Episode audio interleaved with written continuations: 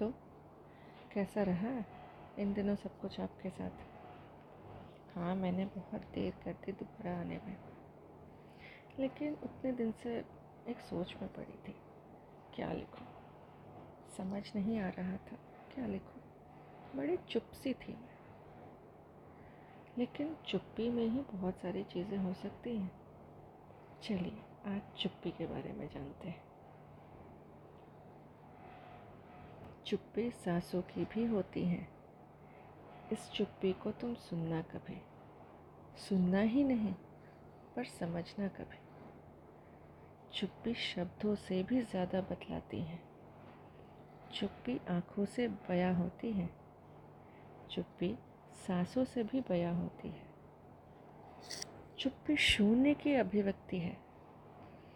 चुप्पी सामर्थ्य की सूचक है। चुप्पी एक शोर की ध्वनि है। चुप्पी वो है जो बिना बोले विचलित कर देने वाला नृत्य कर जाती है। कभी तो पॉलिटिकली करेक्ट होने के लिए भी चुप हो जाना चाहिए। चुप्पी में शक्ति है। सच उजागर कर देने की शक्ति। गलत को सही कर देने वाली चाबी है वो। जिसने आपकी चुप्पी समझ ली उसने आपको भी समझ लिया। कभी चुप भी रहा कीजिए। क्या? मैंने गलत बोला क्या?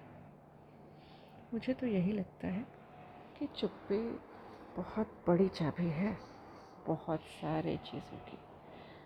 बहुत सी अनकही बातें चुप्पी से कह दी जाती हैं। ट्राई कीजिएगा कभी और इस पर विचार भी ज़रूर करिएगा।